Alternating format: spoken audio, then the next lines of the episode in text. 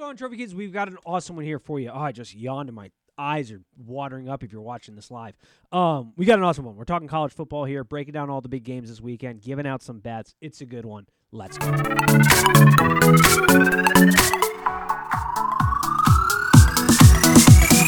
welcome to Trophy Kids, presented by Bad News Media. It is Friday, October twenty-eighth. We were actually recording this on Friday, October twenty-eighth after work. Um, so you'll yeah. be hearing this late and hopefully early Saturday to give you a breakdown of all of college football this week. As always, we've got Dante on. How are we doing today, good sir? Doing well, doing well. I had a late day at work, but you know, got to get this through here.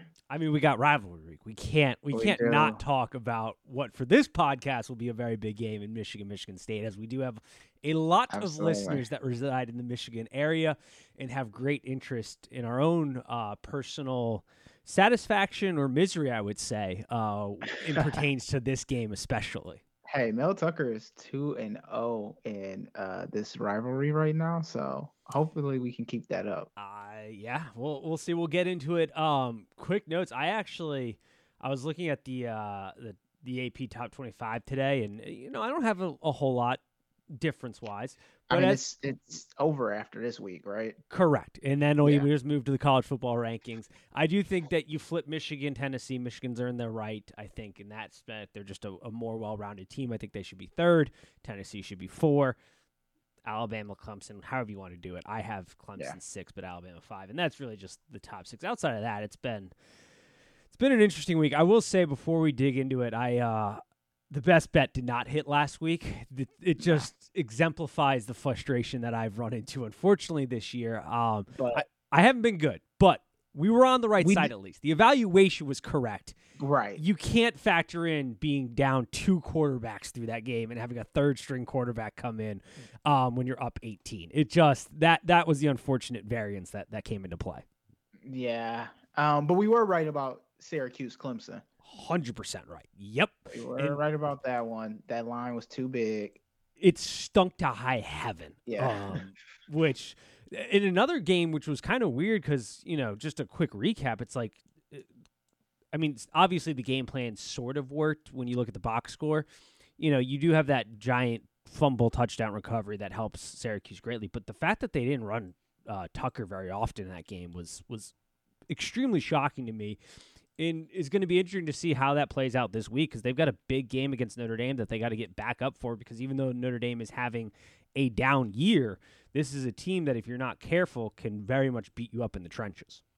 Yeah, I think if Syracuse wants to remain in the spotlight or saying that, you know, their twenty twenty-two team was good, um, being ranked fourteen or fifteen or whatever they're ranked right now, they do have to go in and get a commanding lead, or I'm sorry, a commanding win, a definitive win against a middling to bad Notre Dame team. Because if you go in there and let the the brand of Notre Dame beat you, then this season is all for naught. You work you work to be, you know, three and one or, you know, three and two for nothing. So I think Syracuse should, you know, pin their ears back, get the win, you know, brush this Clemson loss off for for all intents and purposes. Right. And I know moral victories don't mean much, but that game being twenty-one twenty-seven, that is a small, small victory for for the Orange there. I would agree. I mean, they went up against a very, uh, a much superior team when you look as far as talent on the field, and they held their own, um, which I think is certainly something that they should be proud of and hang their heads high on that one. I mean, they are going to be in the dome in Syracuse for this game, so that is at least good. Um, but it will be interesting to see. Now, I think we just hop right into it. The game wait, of the week. Wait. For... We, we can't. We can't hop right into it. We have to at least a little bit talk about what the pandemonium of the Texas Oklahoma State game. Oh my goodness! Great call there. Um, what an interesting Oklahoma State just seems to have like a get out of free jail card every week this season, which has been great for when we've bet them on this show. But I mean, mm-hmm. if Quentin Ewers doesn't start hunting the big game ball because he got a couple early good passes in that game, I think that game is, is vastly different. But my God, I mean, Oklahoma State just getting bailed out left and right once again. Well, and then Texas also not choosing to contain him when he, because you're right. I think Texas probably thought, like we, you and I both thought, like, okay, that was that was a fluke or that was lucky. But when it keeps happening, right, you got to come up with some sort of game plan for it. And then to go scoreless, Texas to go scoreless in the fourth quarter, that's unacceptable. I could not believe what I was watching with my own eyes in that game. Um, it, it was just a weekend that unfolded in a very unfortunate manner because, once again, it was it was a good evaluation on our part. It was just the execution was piss poor uh, on Texas's part. And I, I just, for a team that, you know, two weeks ago we were talking about, okay, if they can end this season, you know, without accumulating another loss, you know, maybe mm-hmm. we need to look at them for the college football playoff or a, a really high-end bowl game because, it, it, you know, Quentin Ewers wasn't in that game um, when they went up and they played Alabama. They probably win that game if he doesn't get hurt and that kind of variance there. But, man, that that showing on Saturday sort of proved that Texas is not nowhere close to necessarily being back because of just the mental lapses that kept occurring in that game. Yeah, and they, they did the college football playoff a favor by losing that game. Yeah, thank God. Didn't do my wallet a favor, which I will be holding that grudge over them forever now. Um, but my God. Because you know if they would have beat Oklahoma State at eleven, they would have jumped way up. one hundred percent. And the argument could have been made that, hey, as long as, you know, Quentin Ewers hadn't gotten hurt in that Alabama game, this is a really mm-hmm. good football team that's been making yep. headway. And, and so, you know, they should have a shot. But, oh, my God, just absolutely frustrating everywhere you look. Okay. With that said, Michigan, Michigan State. Let's talk about it. Big brother versus little brother, the quote oh. of the century on this one. Big-time rivalry game has flipped the rivalry completely on its head. Ever since those comments have been uttered, Michigan State has been able to step up in class in this series and been able to sneak out with a ton of different wins in various different ways. Um, they got the big win last year, um, but this year they come into this game very underpowered. They are more than a three-point underdog, and this line is sitting at twenty-two currently. twenty-two and a half mm-hmm. is what I am seeing. When you look at this game and going into it as a Michigan State fan, what are the things you're kind of liking about this matchup or the things that are kind of scaring you right off the bat before as we break this one down? Gotcha. Well, before a Michigan State fan, as a college football fan, I, I look at this two ways. One, Michigan is playing for their season, right, to, to continue to be undefeated in the Big Ten so that there is no question when they go up at the end of the year Um, against Ohio State, that if they win this game, they deserve to be in the college football playoffs. They don't need to stumble against a bad Michigan State team who is one and three, right? But with that said, they have in the past, under this coach, stumbled against bad Michigan State teams. Now, whether that's a rivalry, whether that's them overlooking the team, whether that's Jim Harbaugh not respecting the brand of Michigan State or the coach on the other side. I don't know what it is, but I know Michigan cannot afford to do it this time. I think last year, the college football playoff um, committee for Michigan gave them a mulligan for losing against Michigan State because Michigan State was, if they weren't ranked, they were right on the outside of being ranked, right? And so you could say, you know, it was a rivalry game. They played a decent opponent. You don't have that luxury with a one and three Michigan State this year. If you lose this game, you could easily be out of the conversation.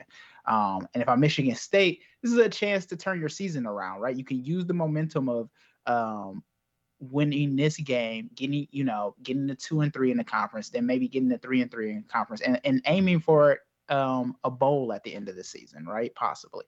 Um, you could do that. That's high. High in the sky, but you can start here. You can start turning around. Now, as a Michigan State fan, um, things that excite me, right? We have the linebackers are playing well at Michigan State. I know the defense is not great, but the linebackers are playing well. And that has been a problem for Michigan's quarterback, right? Um, if he's holding on to the ball long enough, which he hasn't, luckily, he's either handing it off to um, Edwards or Corum, right? So he doesn't really have to hold on to the ball too long. Um, but if he is holding on to the ball, if he has to make decisions, right? Um, that could be one or two sacks. And um, Windman, uh, Jacoby, he is forcing fumbles like every other game. And again, if you're Michigan, you don't want to get in these one-score games with Michigan State because you've lost them in the past. Now, what scares me, obviously, at the same time of me talking about the linebackers, um, Corum and Edwards uh, against our front line, our, our front, our defensive line, that sounds like a nightmare. We're not even talking about passing the ball, right? We're just talking about running up the gut, wearing Michigan State down. And I, honestly, I don't think they should be passing the ball against Michigan State, if I'm being completely honest.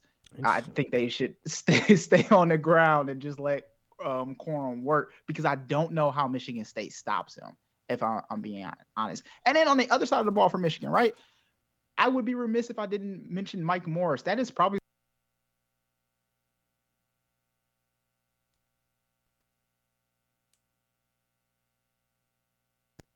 gets to the other quarterback. He is like a heat-seeking missile. Um, and so if, you know, Peyton is unsure or Reed isn't open, um, I could see Mike Morris just uh, making it a long day for uh, Peyton Thorne back there.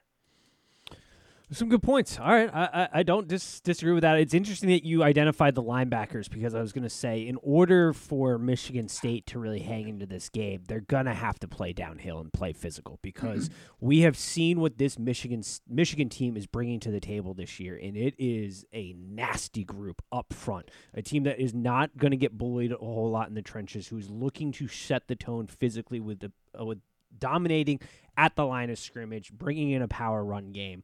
Um, so it is going to be important that the linebackers play free, get off their blocks, and play downhill for sure if Michigan State is going to have a chance to stay within this number.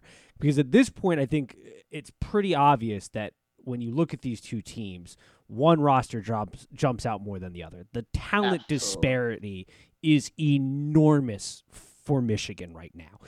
Um, the thing that makes me nervous about betting this game is it is a more than a three touchdown score game at twenty-two and a half.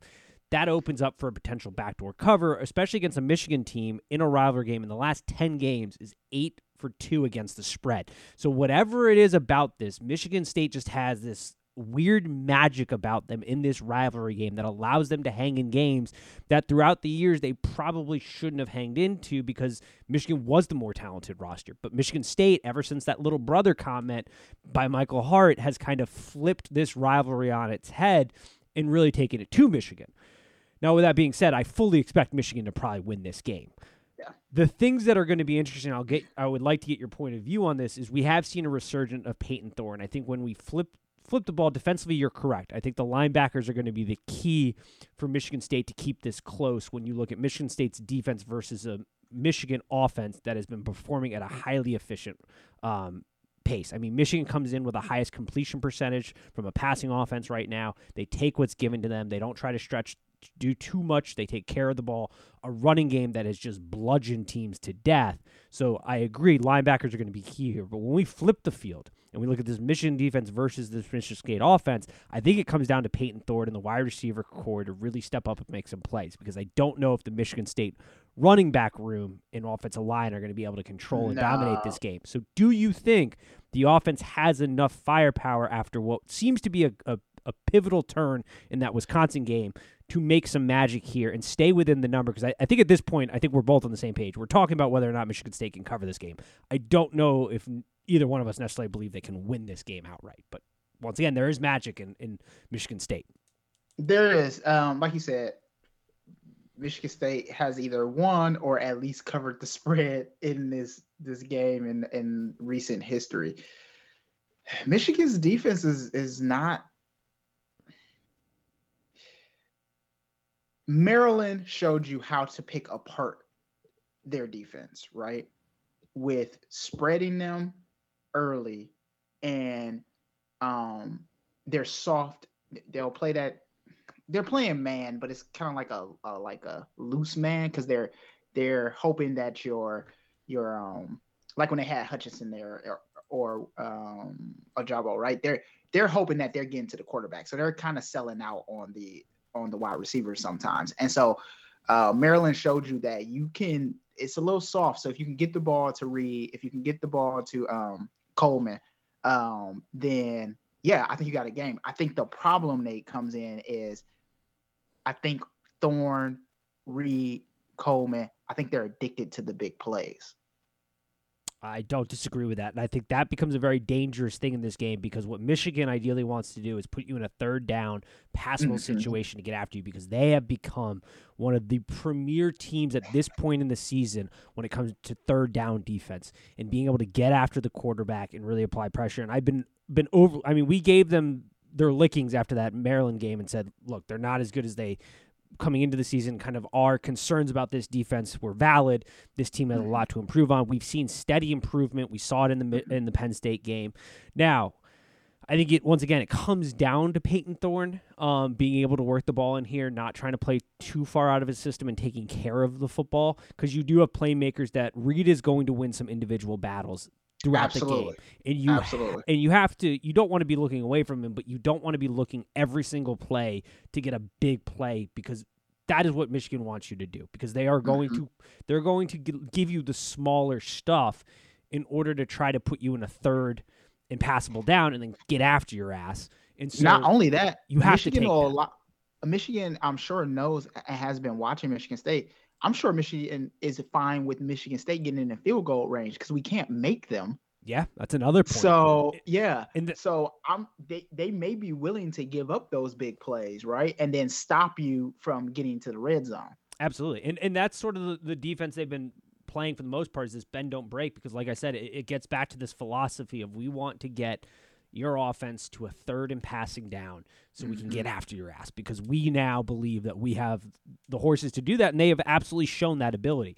Um, so, yeah, I, I do think Michigan should win this game. The dynamics are very interesting. It's just Michigan State's magic. Like I said, last ten games, eight and two against the spread. This is a, a team that has just had magic from that block punt at the end of the game and various other things throughout the years. It makes me nervous to put my money on Michigan at minus twenty-two and a half, because – even if you're beating this team twenty-eight, thirty-something points. That's a lot. Yeah, it's just a lot of points to cover. So I, I think from a betting perspective, Michigan State is probably the side.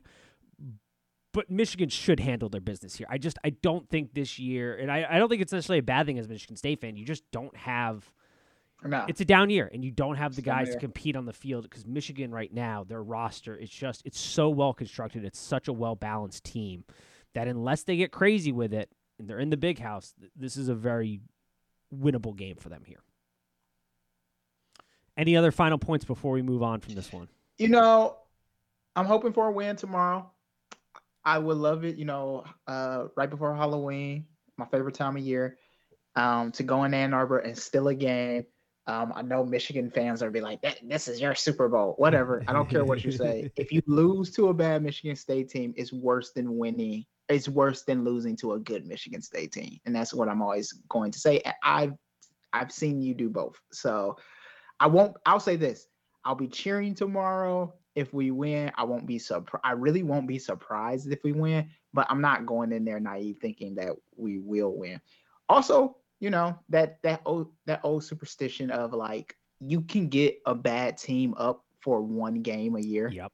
That's why college um, football is, is a magical sport. It's these rivalries and the way teams that should not be in games that, that they are in it, they just get up for these rivalry games, and the mentality yeah. switches. I think the one thing hurting Michigan State in this one is they surprised Michigan last year. Michigan came yep. into that, the better yep. team coming into that game, and they got caught at the they wheel, overlooked. sleeping at the wheel. And yeah, I don't they think they can get sli- I don't think they're going to be sleeping at the wheel this year, knowing what happened last year. Yeah, they have to. That's the like a the win losing this game for Michigan is more detrimental than it was last year. Again, Michigan State was a decent team last year, so you you got a mulligan, and I hope y'all realize that. Yeah. Um, but this year, I, I think you would make it very easy easy for the um, playoff committee to be like, Michigan doesn't deserve to be there if you lose against a bad Michigan State team. And I would love that. Like, I would, I'm going to laugh. Yeah. Oh, it would be a disaster. And I think for Michigan, the other key is is making sure you have third and manageables if you're getting to third down, because Michigan State has very much struggled on third down defense. Their conversion rate, I mean, teams are converting at a forty-three percent clip on third down right now. So for Michigan State, it's going to be making sure you don't allow big plays on first and second down and getting them into long and third down distance kind of situations.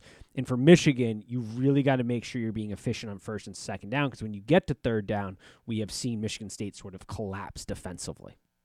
Absolutely. Also, I mean, when you're playing, when the defense is playing ninety percent of the time, my God. Yep. That's the other so, part that becomes a problem. Yeah. All righty. Another one, another rivalry. I feel like Tennessee's got a thousand rivals when it comes to the S E C. I, I mean, I feel like every team they about Tennessee. Oh my goodness! I feel like every team they play is a is a quote unquote rival. But the Kentucky Wildcats are coming into Tennessee this week. They are an eleven and a half point underdog. Tennessee will be busting out their black smoke uniforms. Over unders at sixty one and a half. This game presents some interesting dynamics um, because stylistically these two offenses are one hundred ten percent polar opposites. You have the number one team in offensive pace in Tennessee, and you have the dead last one hundred thirty-second paced offense in the Kentucky Wildcats. Cannot get more different than those two. When we look at this game, in the way Kentucky has played so far this season versus how Tennessee has had a very simple philosophy: score quick and score often, because our defensive backs are not going to hold up. Does Kentucky, in your opinion, have enough juice to stay with this high-flying Tennessee offense and a defense that, even though they've been cut through like butter through the air, when you get to the red zone, they do button it up and have been a very efficient defense in making sure teams do not score in short field conversions? Uh,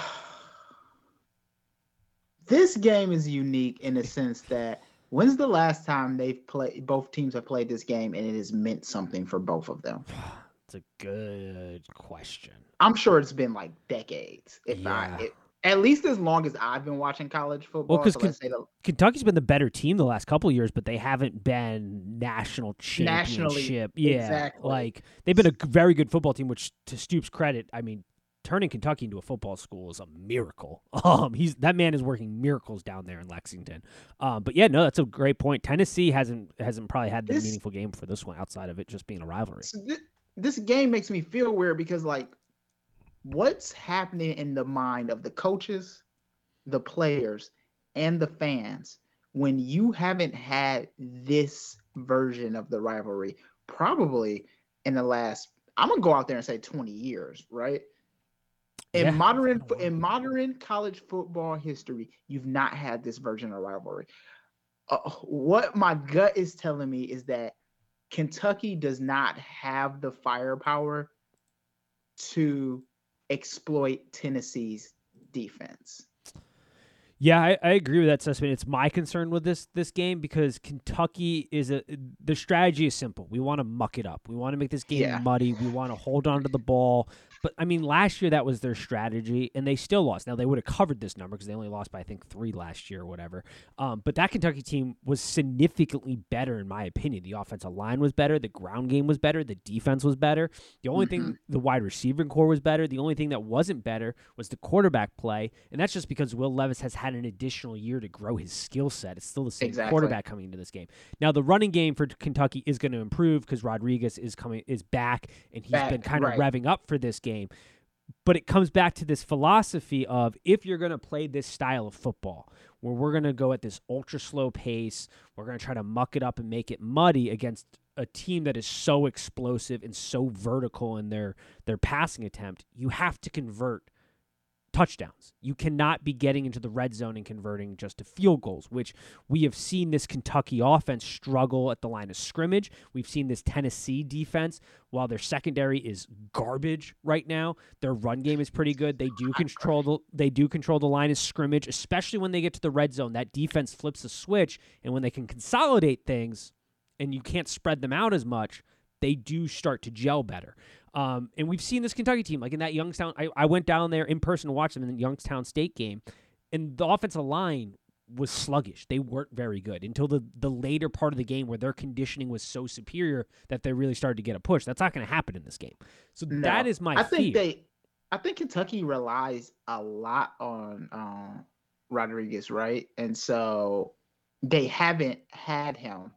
And so it has made the offensive line step up a little bit and probably play um, above their talent a little bit. And now with him back, I wonder if those old habits are going to go. Because you're right. A lot of times they're sluggish, because but he's already at the first down or near the first yeah. down. So um, that's how they've played in the past. I, the other thing that bothers me with Kentucky is, like you're you're pointing out, like, you haven't seen receivers like Tennessee's receivers. No. And not even close. I mean, they haven't right. really played a proficient passing offense. I mean, the only thing close to that was Mississippi State, and they're they're not vertical. I mean, they're more of a cut, uh, death by a thousand paper cuts kind of passing offense. People could say Mississippi State is a, a solid passing offense, but we've seen what Mississippi State was last week when they stepped up in class for the first time. And that's a te- and that's a team with Mississippi or Mississippi. I would argue too that Dart that offense gets going based on Dart's ability to use his legs. Right. The opposite applies here. Hendon Hooker is a passer first. That is yep. also mobile. And so they haven't had that, where the teams they have played that have presented mobile quarterbacks that are an offensive threat, like Florida, Mississippi, is those guys have to use their legs to get the passing game going. Hendon Hooker gets the passing game going regardless, because he is a very efficient passer, but he also has the ability to be mobile if he chooses to be. And then with Mississippi State, they're not a vet- vertical passing attack like Tennessee. So yeah, this is this is something new for them. And the other problem is is I would like this game a lot better if this was coming fresh off the Alabama win, because that was such an emotional, draining win for Tennessee. But they played Tennessee Martin the following week. They I don't they got to why recover the S E C that. does that. Like, how do they? They have they a bye week like, within the middle of the season. Yeah, a bye week where they play a cupcake. Yeah. Now, Tennessee does have Georgia the following week, so there may be a little. I would hope. I, I would assume that that's not happening, because they're Kentucky is a is a is a threat, but you do have the biggest game left on your schedule coming up next week, and I hope yeah, there isn't a look of always look of look forward factor here for this Tennessee team. Yeah, that's always an issue too with a team. Trust me, I've been on the other side of this with a team like Tennessee, who has this momentum, this national attention after not having it. And knowing that you have a big game next week, you cannot overlook a ranked Kentucky team. They're ranked for a reason. It might be nineteen, but this Kentucky team is still, you know, better than a lot of other teams in the country. And so you cannot overlook the Wildcats in this game. Absolutely. Because the other problem is you can't get frustrated, because you're, you're so used to getting into a rhythm. You're so used to getting so many at-bats offensively. You're not going to get as many this this game. So this is going to be a, yeah, Kentucky, this is going to test their patience from an offensive standpoint as well. Absolutely. Kentucky holds people to like sixteen points a game. Like, if if it goes well, and that's still a winnable game for Tennessee, um, as long as they limit mistakes. But if it goes well for Kentucky and you do allow them, like you said, to muck it up, it's going to be a long night for Tennessee. Yep. I do not disagree with that at all. All righty. We mentioned Georgia, the rivalry game, Georgia-Florida. I wish this would move to a home-and-home thing. The fact that they play this in Jacksonville is so annoying. I don't understand it. Like, is it because we're not from the South that we don't understand I, this? I don't know. I, that contract is up in a couple years, so I hope it moves back to being able to go to the home-and-home, because those environment, those home environments are so electric. Removing that from a game like this when these two programs are good, because I do think Florida is going to get back to that. They're just not that this year. Electric atmosphere. But Georgia is the favorite in this one. twenty-three and a half points is the spread. Over under is fifty-six and a half. And I think what we are seeing this year with Florida is the is the kind of aftermath of a coaching staff with Dan Mullins that just did not stock the cupboard full with with good athletes. And the cupboard is pretty bare for Florida, and it shows, especially late in games. And Anthony Richardson has not progressed this season. Um, he's arguably gotten a lot worse than what he started the season at. And you have a Georgia team that seems to finally be revving it up. We talked about this a couple weeks ago. This is a team that I think got bored playing with its food, and that's why we had some close games. But this is a team that understands what time of season it is. This different defense is so fast and so athletic. Offensively, they're starting to click. I don't see an angle where Florida really hangs in this game. No. Do you? No, th- I don't. Florida is the. De- you said the cupboards are bare. Florida is depleted. Like, you know, when Michigan during the COVID year, when Michigan just was like, "We're hanging it up." Florida if Florida could do that this year, I felt like they would. I know they got the win against Missouri, um, and you know hung with L S U there for a, a second, but L S U isn't great either. Um, and they hung with Tennessee. That's the problem with this Florida team is like they play to their competition sometimes, right? Uh, and that Tennessee game kind of has me like, is Georgia, is Florida going to hang around with Georgia if Georgia gets bored, right? If it gets late in game and they, yeah, that's the only thing. That's like I'm, Florida will not win this game, but that's where I'm worried at. Like, will Florida hang around? It, it's positive because the spread is so big at twenty-three and a half. Yeah. It goes back to the Michigan, Michigan State, where it's like Georgia could be beating the living crap out of them, up thirty. And then late in the game, Etienne, who's been a fantastic back for mm-hmm. Florida and is really their saving grace at this point, breaks off a long one or kept keeps or catches Georgia sleeping at the wheel. Absolutely. But that's the only thing is if Georgia plays down and just gets kind of bored and lackadaisical in this game, yeah, Florida could come and cover this. But if Georgia is ramping up like I think they're going to be and really trying to make sure their T's are crossed and I's are dotted, going into an, a very tough game against Tennessee next week, this is sort of their their ramp-up game, their game that they need to really make sure everything's oiled properly. And so I feel like they have to, mentality-wise, get after it in this game. But you're right, the yeah. backdoor cover is a very scary proposition. It's the reason I will not be betting this game this weekend. Yeah, no, like I'm not touching this because there is a, a factor that, hey, even if you're up thirty, there is the factor, too, do they start pulling starters and do they start resting guys? Because yeah. you do have an enormous game next week against Tennessee, and that opens up the backdoor possibility. We will see, right? So um, Smart will be able to see if his defense can stand up to the competent play action, right? We thought we would see that against um, the Ducks, but they never got it together there. I think Florida will be able to see like, okay, can we put Georgia on their heels if we're doing, you know, mixing it up with the play action? Yeah. So it's a fair point. I mean, they're going to have to use Anthony Richardson's legs, and he's going to have to be a power back, essentially, which we've seen at times. He's he's been more willing to do it as the season's progressed, and I think that was there's some underlying injury issues there throughout the season and trying to keep him healthy, especially because the backup quarter si- quarterback situation at Florida is god-awful. But we've oh, seen, oh. and it's true, Anthony Richardson's a much different quarterback when he's aggressive with his run style, when he's not looking to get out of bounds, when he's not looking to slide, when he's looking to, to use his physical frame to get the extra couple yards. You see the effect offensively. But once again, I just get back to it. I just don't think they, they have anywhere close to enough talent to no. even stay within this one. The and, matchup predictor has this ninety-two to seven. Yeah, it's it's so. It should be an absolute bloodbath. Um, now a game, another game. This is like the game of teams that have just somehow this week with rivalries have just stayed within the numbers. Ohio State, Penn State. The line is fourteen and a half. Over mm-hmm. under is sixty and a half. James Franklin has absolutely been abused by Michigan, but when it comes to playing Ohio State, he just seems to have their number. Ohio State is one in five in the last six meetings against the spread. James Franklin group in Penn State has done a great job of staying within the number. They can't convert the wins, but they've done a good no, job from the betting perspective. Yes. Yeah. Now, Ohio State's had some tr- troubles. Healthy, being healthy is one of them. And Jigba seems to not be able to stay on the field for very long. At this point, I question why they're even looking to play him at times. Like last week, he was limping around out there. It's like you've got a big game against Michigan coming down the road. That is your objective. Get past Michigan, get into the playoffs. I don't really think they need him. But the offense has not been as well of an oiled machine as I'd like to see. Going mm-hmm. at to Penn State, do you see this Penn State team able to cover a fourteen number or even push Ohio State for a potential win in this one? Um. What I see, what I predict is Penn State getting out to a getting up big early, so maybe like a fourteen nothing or a twenty-one seven, something like that, and then to James Franklin, the James Franklin effect happened to them, at, just like it did at Michigan, and we'll that'll be the last twenty-one points or fourteen points they score uh, for the rest of the game.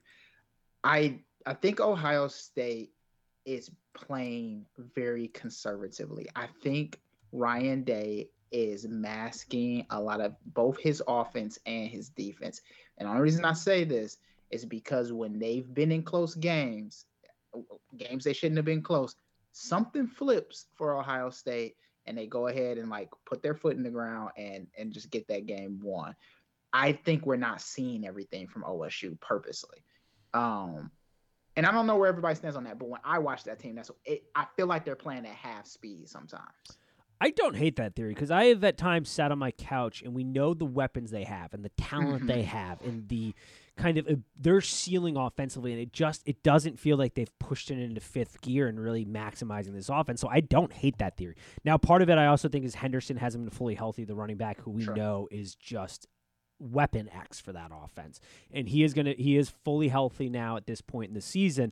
But yeah, it's not a bad point you bring up because I, I have at times been left scratching my head. I mean, you even look last week. Sure, if you look at the box score, you go, wow, they really poured it on a pretty good Iowa right.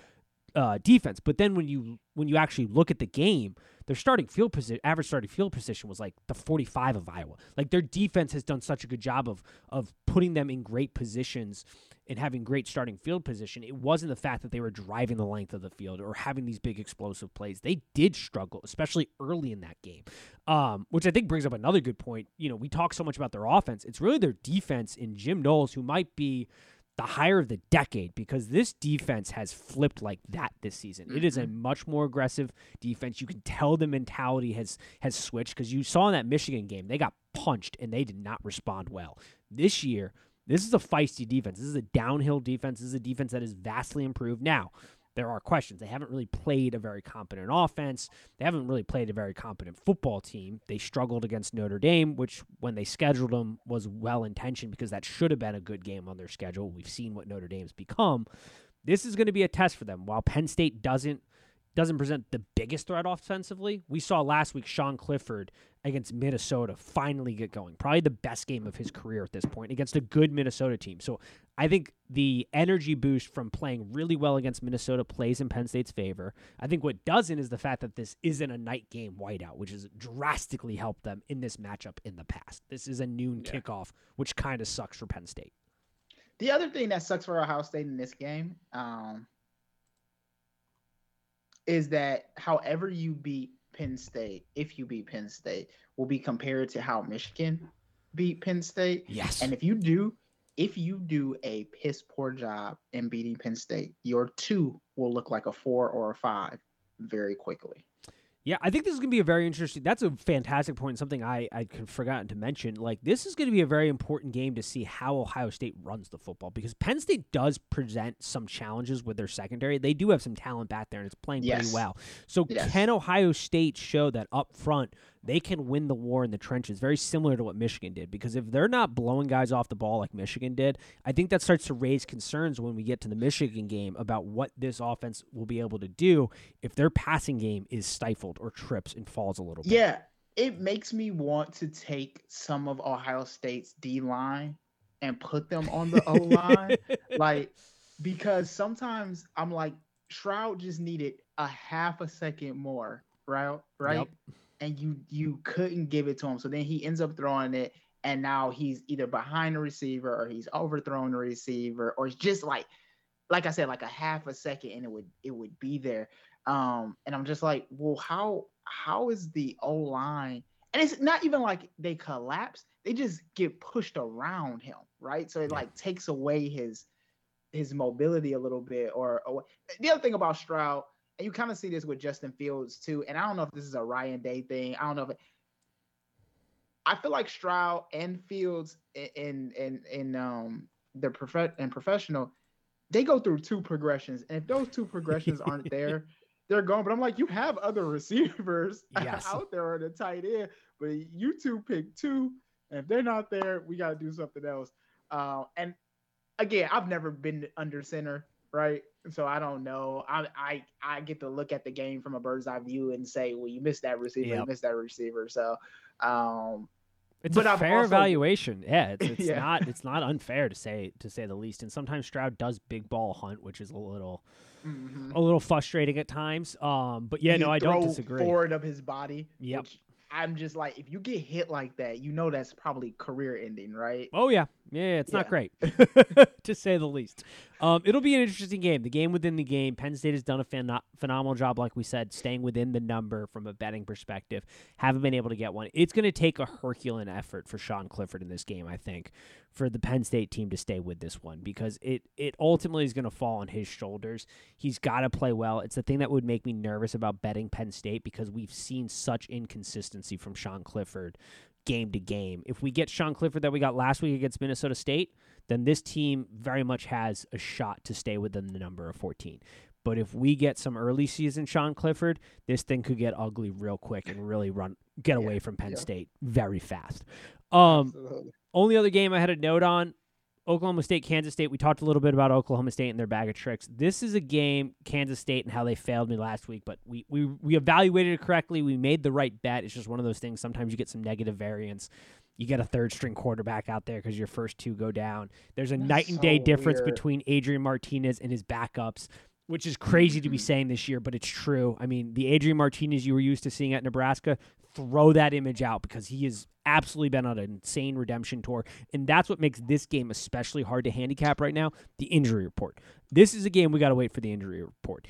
If you have a feeling or a read that Adrian Martinez is going to be one hundred percent, Deuce the running back is also not going to be one hundred percent, because in the in the press conference they said he's dealing with an injury. They weren't specific. They said it was a knees bru- a, a knee bruise, which is the knee bruised or is the bone yep. bruised in the knee? Because that yep, is yep. very different. um, what what kind of injury? They weren't very specific. So injury report's going to be huge for this game. But if it does look like Adrian Martinez isn't going to be one hundred percent to go, I do think Oklahoma State is the side in this one. They've just been magical. Spencer Sanders, I mean, the way he's been playing through injury and toughing it out has been phenomenal. Um, but if the injury report starts to look a little better for Kansas State, then Kansas State, I think, is the side in that one. I'm going to take this in a completely different direction. And, you know, don't get mad at me. Kansas State losing that game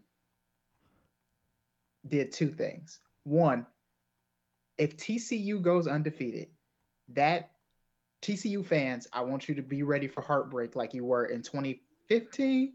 Was it twenty fifteen or twenty fourteen? twenty fifteen, twenty sixteen, one of those years where they got snubbed somewhere. You guys remember yep. when you got snubbed. I, I need you to, T C U fans, Horned Frogs, I need you to go ahead and um, get ready for that again, because they will leave you out of the college football oh, yeah. tournament, or um, playoffs.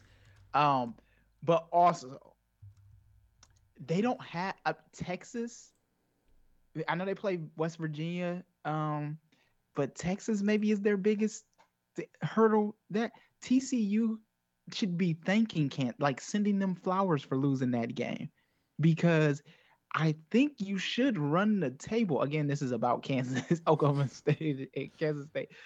Uh, but yeah, you made it very difficult. Also, I also don't believe in T. So I'm saying all this. I don't believe in T C U. I think a big collapse is coming for them mm-hmm. soon. I don't know who it's against. I don't know if it's a Iowa State. I don't know if it's a Baylor. I don't know who it a Texas Tech. I just feel it. I feel it in my bones that y'all are you're gonna get blown out by a team you shouldn't lose to.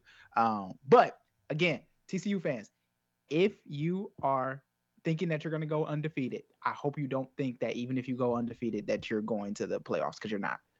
Yeah, I agree with that. Yeah. Um, other bet that I'll probably place, I think for a lot of you, make sure you're following Atrovic Gets Pod. We'll give out a lot of picks there. If you've been able to read between some of the lines on these game analysis, I think you know which way we're going. The U C game, I am going to make the bet there, fourteen and a half against Arizona. Uh, I'm a little nervous about it because, you know, how I don't does, understand U C's schedule. U S C, um, or U S C. Yeah, it, it's yeah. It, it's a U S C little nerve-wracking to make this pick because they do they're coming off that Utah loss, and it's how do you respond after that loss. Their season isn't completely lost though. Um, they have a lot of opportunities here. You got U C L A towards the back end of the schedule to still make up for this. Um, you had a bye to kind of regain yourself, recenter yourself, come back strong here. Arizona's a joke at this point. So I do like um, U S C mi- minus the fourteen and a half. A little nervous about it. This is going to be uh, plug your nose, hold on to your butts. Let's see how this U S C team responds. But coming off the bye, I do think we're going to see some fireworks in this game, and I, and I like U S C in that one. Yeah. Um, our boys U C L A got embarrassed. The Bruins got oh, embarrassed. Yeah. Not, yeah, not great. Speaking of not U C, great. too, by the way, I, I do think there's some value in in taking University of South Florida in that game. Um, U C just doesn't. They don't have it this year. They're missing that special sauce. They don't have the N F L player caliber Titans. Or U C F, I apologize. I said yeah, U C F. U S F. I was like, huh? U C F, I apologize. U C F. It's yeah. a game in U- UCF. That that place gets rocking. I, I think there's a lot of value in that U C F team at one. No, I don't right think there's now. a lot of separation between U C F and Cincinnati talent wise. If we're yeah. talking, I think yeah, Cincinnati is is ranked, but twenty. I don't. I don't take much it, stock. It's name in, stock in after last year. Yeah. It's just respect and, and hangover from last year that's keeping them in the top twenty. I, I don't. They're not a top twenty-five team in my opinion. Also, I know there are Illini fans that are listening to this and they're like, "How are how are these two not talking about Illinois?" And because uh, they have no the, offense, is how we're not talking zero. about them. I was about to say it's because they play ugly football and they are winning games in the Big Ten. Fa- and this is what people complain about. I know Illinois fans are happy, but man, it's some of the worst football I've ever watched. If we're gonna give Iowa crap for their offense, Illinois, you're not too far behind. That offense is a stinker. I mean, phenomenal defense. Don't get me wrong. The alumni, I mean. What they're doing there, it's very impressive for the the team, and I hope they get better because I remember back in the day when they had, what was it, Juice Williams at quarterback in that squad. Um, was fun to watch. But, yeah, no, they play horrendously ugly football, and that offense is a stinker week in and week out. I mean, that Iowa-Illinois game, six nine. Oh, my God. I don't know. How, now I got to look to see how many points has Illinois put up. twenty-six fourteen against Minnesota. Nine to six uh, against Iowa. Nine to nine six. To six. They had some good luck in the Wisconsin game, but outside of that, it was sort of a stinker. Like it's just, it's not great. They put up tw- They lost to um, Indiana, twenty to twenty-three. It's like, oh my God. Um, that, that Indiana game was. Ugh. Yeah, Nebraska's having a little bit of a resurgence too. I mean, I like Illinois in that game, um, but Nebraska's having last couple of weeks hasn't looked putrid. I'll say that. I mean, they gave a fight to Purdue, they beat Rutgers, beat Rutgers they beat, beat Indiana. Indiana. Like since Oklahoma, they've they've started to look a little bit better um, because they do have yeah. talent. They don't. It's not like they don't have talent. They just have horrible. This coaching. Game is going to be interesting to watch in the sense of like. Who has the better ugly offense. Yeah. Um, but should you watch this game, other over other games? Not unless you went to the University of Illinois or the University of Nebraska. I don't think you should watch this game. Uh, it's, it's, it's wild to me that they're like, like when you talk about the hype around this game, it's like Illinois secondary versus Thompson. Like, no. That's not that's not what's gonna happen. This game is gonna be fourteen seventeen. Yep. Hundred percent. Um, but it'll be I, I do I, I, I like Illinois to win that one. Um, but yeah, we'll see. Anything else before we uh, wrap this up? No, sir. Perfect. Well, make sure you're following at Trophy Kids Pod on both Instagram and Twitter for more additional picks and content. And as always, peace. Peace.